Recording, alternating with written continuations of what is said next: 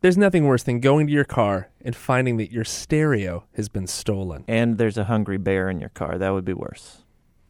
That's true. But uh, if you're trying to protect your car stereo, uh, Todd here has a tip. I did a lot of research and and basically uh, my car stereo has a removable face and when I leave the car I take that face off and I replace it with a piece of uh, black cardboard that has wires sticking out of it so it alre- already looks like it's been stolen.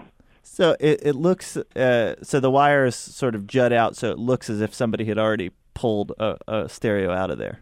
Yeah, basically it looks like it did when it got stolen the last time so So, so if we want to make one of these ourselves, how do we do it? Uh, really, it's it's pretty simple. You just take a piece of cardboard or you know something that's probably black would be ideal, Sure. and then cut a little hole in it and just stick some wires in there. Multiple colors, you know, is what what you would find behind the stereo, so that would probably make it a little bit more believable. yeah, right.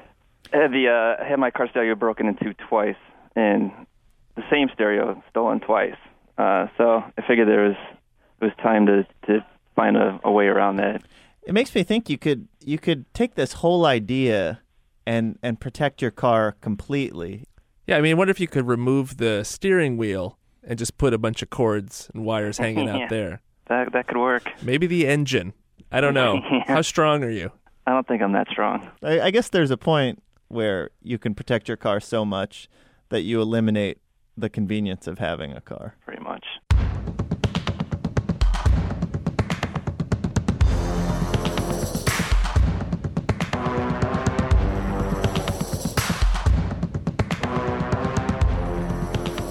Okay, so we just we just finished up talking to Todd and Lorna is here working the board and Lorna, what did you say? I uh, I have a friend who had a car stolen, and she reported it, and they found it a few hours later on the shoulder of the Eisenhower Expressway. Yeah. Called her, told her it was there, and by the time she got a tow truck out there to pick it up, it had been stolen again. Was it a really nice car? um, I think it was a Cutlass. I mean, it wasn't, Okay. it wasn't you know really zoomy or anything. So um, after that experience, she went to the DMV and got a personalized license plate that said "Okay, enough."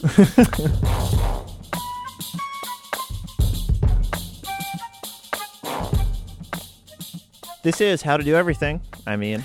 And I'm Mike. On today's show, we'll tell you how to order water at a restaurant. But first, a previously unknown species of tick, of blood sucking tick, was recently discovered uh, in an unusual place. Tony Goldberg is a veterinary epidemiologist. He's the one that, that found it. So, Tony, tell us about your tick. I travel to Uganda twice a year for research on zoonotic disease, diseases that are transmitted between people and animals. All right. And that work takes me into the forest in a beautiful part of the country in the west called Kibale National Park. So I had just returned from a trip in June of 2012. Uh, and I was back in my lab, and I, I noticed a slight pain in my right nostril. Okay. And this had happened to me before, twice, when I was in Africa. So I, I had experienced it enough to know what it was. And I, uh, with, with the help of a flashlight and a mirror, I confirmed that it was indeed the infamous Kibale nostril tick. Kibali nostril tick. Yeah.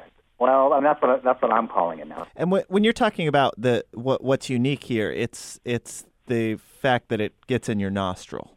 That's right. Okay, That's right. okay. So, uh, you know, other I, I'm, I'm aware that ticks can get all sorts of places, but Sure. The- these these ticks uh, appear to go into the nostril, and not just into the nostril, but way the heck up there. So, first of all, how long was it between your time in the jungle to the time you noticed that there was something wrong with your right nostril? About four days. Oh. So, I, yeah, So, you said it was pretty far up there. If you were to Yeah. kind of chart out your nose, if the, the tip of your nose up to the bridge between your eyes, how far up was it? it was uh, just at the level where the cartilage turns into bone. Wow. Dang. Yeah, osteocartilaginous junction, I believe it's called. Hmm. Oh. and that that's not as high up as ho- some other folks have, have experienced these things. So I, uh, after publishing this article, I heard from a lot of my friends who work in the same site, and a surprising number of them have also had nose ticks, and Uh, they describe them as, sometimes as being so far up that there's just nothing they can do about them. Mine was just low enough that I could grab it, but for those who can't, the only choice is to let it feed to repletion and drop out, which uh, happens, you know, during important meetings with high-level officials. but when I realized that this was not in any database, I contacted my collaborator Richard Wrangham at Harvard, who runs the Kubali Chimpanzee Project, and he just happens to have done a study using high-resolution digital photography, where he was uh, using that technique to study the anatomic features of chimps, including things like the, the age at which their molars erupt. So you can get that information by photographing baby chimps as they yawn. So just by chance, he had this wonderful collection of high-resolution digital photographs of the chimps in the area, and we looked at them and found that 20% of the young chimps had ticks up their noses. Wow. Oh, Wow. Yeah, so uh, that was the critical insight. We realized, and, you know, people had speculated maybe this had something to do with apes or wild primates, but nobody really knew. Yeah. So we saw those photographs, and we, we then realized that this is not just some tick that gets lost. It's a tick that's actually seeking out the nostril. And it makes perfect sense because chimps are crazy about grooming. They are highly social animals. Grooming serves a hygiene function, and it evolved to be this social bonding mechanism that, that's very important to chimp society. So we're thinking that these ticks have uh, developed the ability to go into the nostril to avoid being groomed off. Wow. Because if you're a tick on a chimp, you're not going to last very long if you're just in the fur on the body. So you need to hide somewhere. And chimps do pick their noses, but uh, these ticks can get so far up in there that it's it, that they're essentially safe if they can get there. It's just, it's amazing because, you know, we think about uh, all the places we go i- in search of discovery. You know, we, we explore the oceans and, and outer space.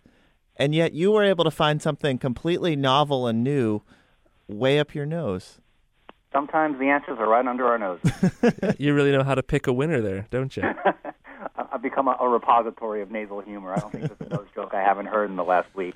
Well, so given your experience now, do you um, have you become an advocate uh, of people picking their noses when they leave the jungle?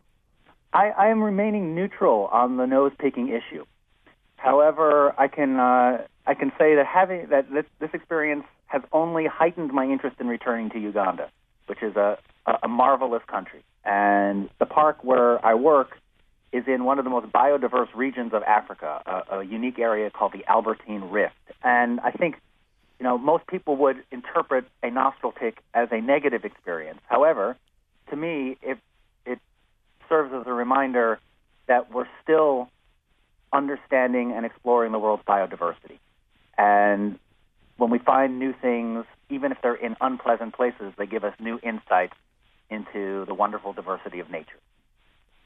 That is, uh, I think, the most generous thing I've ever heard anyone say. What a great souvenir, really. Oh, it was terrific. No, I, I, I have all sorts of baskets and and uh, you know bowls and and necklaces and things I brought back. But my nostril tick was by far my favorite souvenir. Well, this has been great. Thanks for your time, Tony, and uh, good luck with your your new friend. Thanks very much. It, it, it, it's a famous little friend. Tony Goldberg is a veterinary epidemiologist at the University of Wisconsin in Madison. and his tick is a tick from Kibale National Park in Uganda.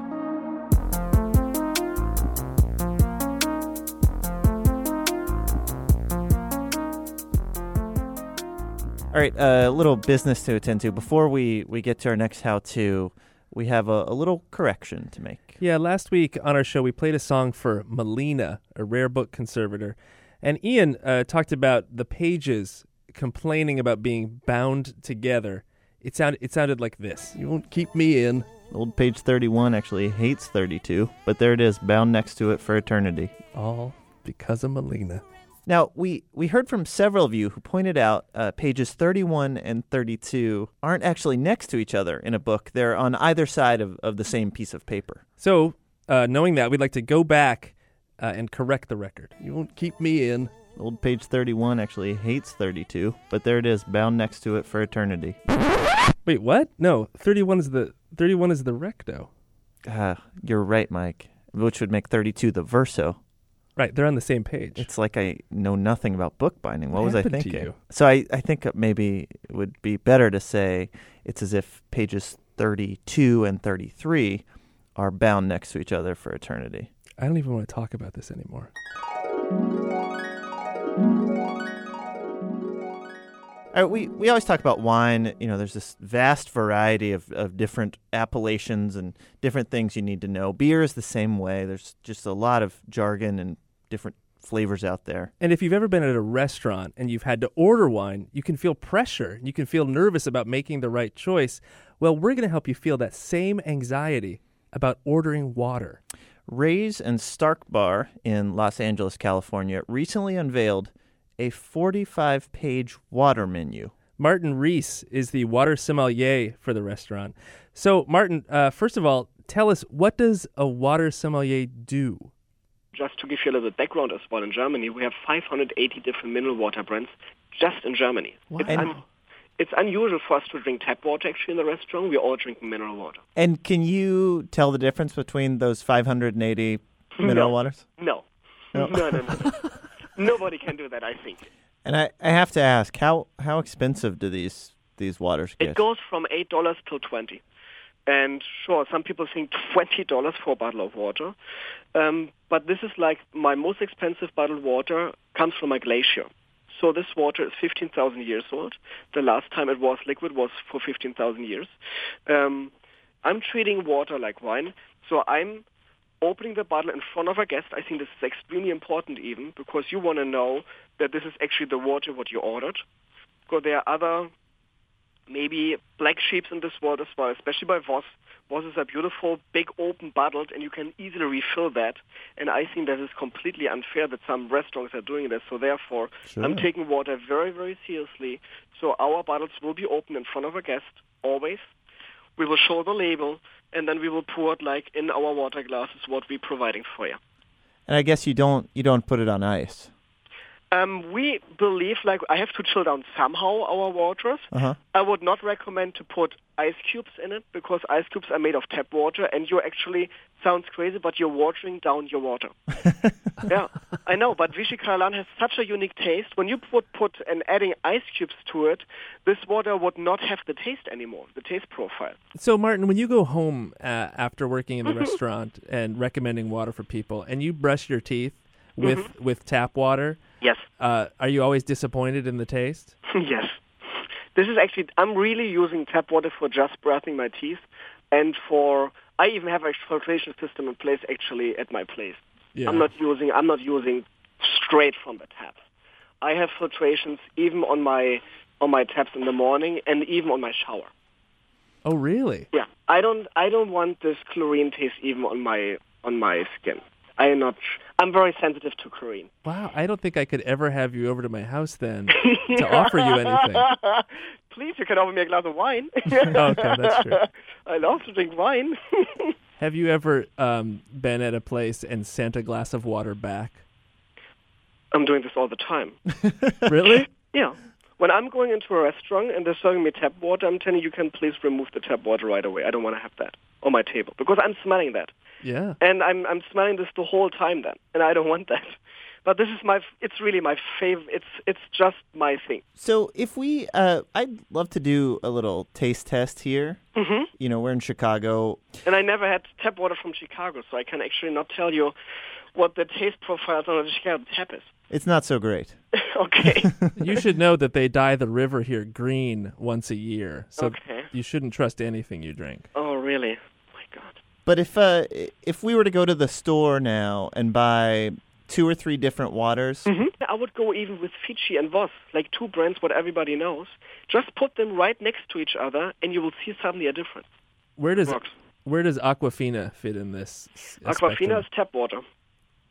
Oh man. In my opinion, this is the most expensive water you can buy, what you're actually getting for. What about Evian?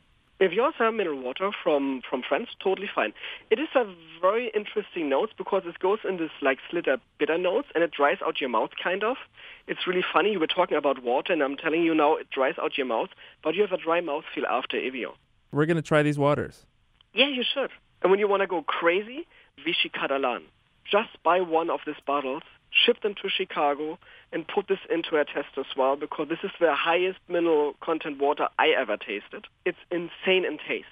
All right. Super salty. You think you're drinking the Pacific Ocean. Oh my God. really, this is water? You think, yeah, this is water. Well, this is great. Thanks, Martin. Absolutely. Absolutely. Thank you. You know what we should do? We should get uh, Peter Sagal in here to taste taste some of these waters. He loves tasting stuff. No, n- n- no, they're all in little plastic cups that are Yeah. identical. So Yeah. you remove the whole sort of marketing exactly. bottle thing. It's a blind taste right. test. Okay. so visually, do you are do you, any observations about the six waters you well, have in front of you? Uh, numbers one through five uh, seem to look like water. Number four uh, seems to be sparkling water. You can tell because it has little bubbles. It's effervescing. Number six down there in the end uh, seems to have something brown in the bottom of it. Okay, so um, and you know, usually we we have you in here. We, ju- we just want you to react and describe Right. uh your your your. Usually it's something disgusting. no, These are not disgusting. we ha- remember we had you in here for ice cream, and that was good. It was really good. You had me in here for poop ice cream. It's poop inspired ice It's cream. metaphor. Right, Mm, it wasn't It's an a actual poop in metaphor. the ice cream. Um, so uh, Yes. why don't you uh, All right, take number a one. sip and just you know tell us your reaction. All right, this is just this is water number one. Mm-hmm. Mhm. Surprisingly, given my history here, that tastes like water. Okay, let's go to number two. All right, number two. Okay, here we go. That's also a glass of water. Very wet in Okay. the way that watery, watery, I'd say, in the best way. Okay, let's go on to number three. So we've Yeah, as I go down the line here, I should know that I'm getting closer to the brown one and getting a little more concerned. let's not worry about let's not worry about any brown That's the future. water. Number three tastes much again like water. Uh, I would say, and this is a word I'm, I'm sort of stumped. It seems a little softer. I don't know what that means, but that's kind of got a minerally taste. 'Kay. I'd say there. I'd say that's mineral water. That's sparkling. I'm going to guess that's sparkling mineral water. Okay, It's got a strong mineral taste, which isn't bad. What mineral are you tasting? Wow, is it manganese? manganese? No, Do you like it? I'm not sure if I like it. It's it's it's it's, it's definitely a flavor. It's like I don't know. But does it taste like? Does it just taste like water that's been carbonated, or does it taste it like? definitely water has that- another flavor. I It would say does, that there is okay. definitely a flavor in there that is not simply club soda. There's something else going on there. Okay, number Okay. five. This is uh, we get towards the end here. Getting toward the end, we're getting closer and closer to the brown one. That taste tastes like water. This is not particularly flavorful. I would say, I would say almost that this is probably tap water. I'm going to tell you right now. That was tap water. Bro, Yeah. Nicely hey, done. Yeah. I feel good about that. And you should feel uh, some peace of mind that the brown one is not tap water. Yeah, is it Malort water? Well, let's see. Because that would be my guess, knowing you guys. I always end up with Malort. Something, something brown and caramel. Is there like a Ah. caramel type water? Did you, Mm, did you put a yeah. little? Did you like dissolve something in there? No. No. It's very. I mean, this is very disturbing. Yeah. This is the sort of thing that you drink if somebody who was kind of clumsy was trying to poison you. If someone had left a Tootsie Pop overnight in a glass of water and taken the Tootsie Pop out, that was and that was what was left. Is that what this That's is? not what happened. no. That's I don't know what that is. Is it? Isn't in fact Tootsie Pop? No, it's not. It's Mrs. Butterworth. Is it now? Which is not a water. it's no. syrup. We just wanted to make sure you, you could detect which one wasn't water, and I think yeah. you did. Uh, yeah, that definitely the brown one. Well, thank you, Peter. Do you have if you had to choose a favorite, was there any that s- rose above? I, I, I, I like number two. If I, you know, if you guys were Aquapana. Aqua- if you Aquapana. guys were paying my water bill, I'd definitely All I'd right. go over and have another sip of this. This is good.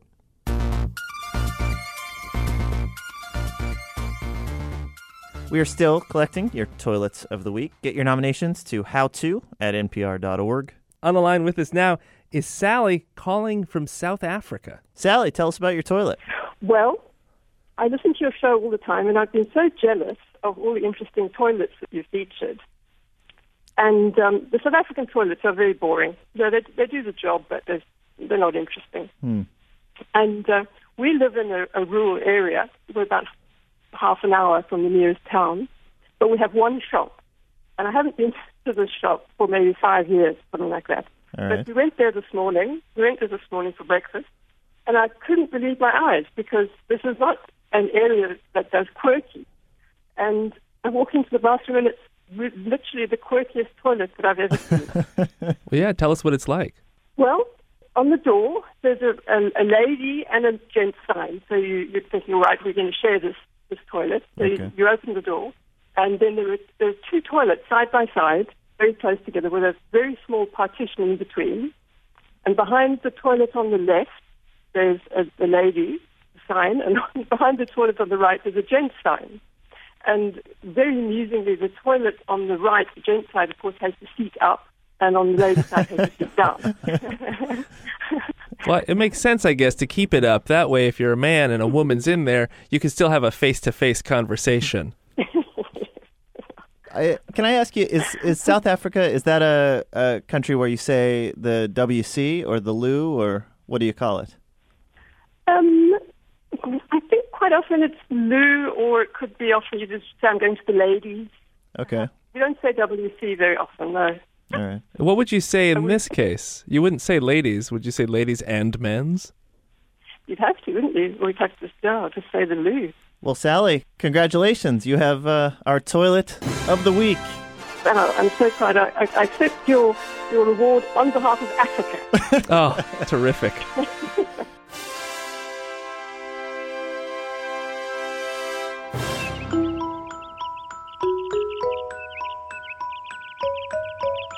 That does it for this week's show. What we learned today, Mike.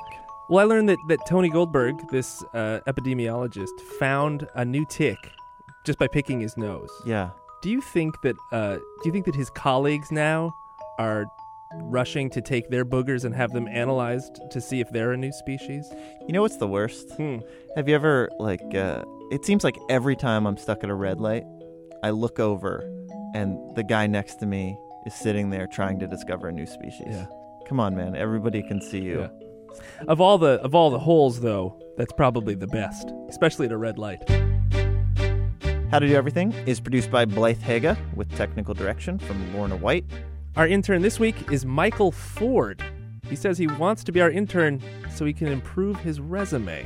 I think that just means he wants to use our computer to edit his resume. I gotta say, the more fonts you get in your resume, the better. That's how you improve a resume. Get us your questions at howto at npr.org.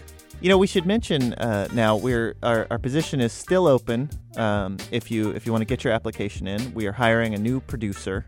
In fact, there are, you can find this if you search for it online. There was, at least last I checked, a posting on a website that listed this uh, under the category mining and manufacturing. And uh, we just want to reassure you very light mining duties. Get your applications in. There's more information about how to do that at howtodoeverything.org. I'm Ian. And I'm Mike. Thanks. Thanks.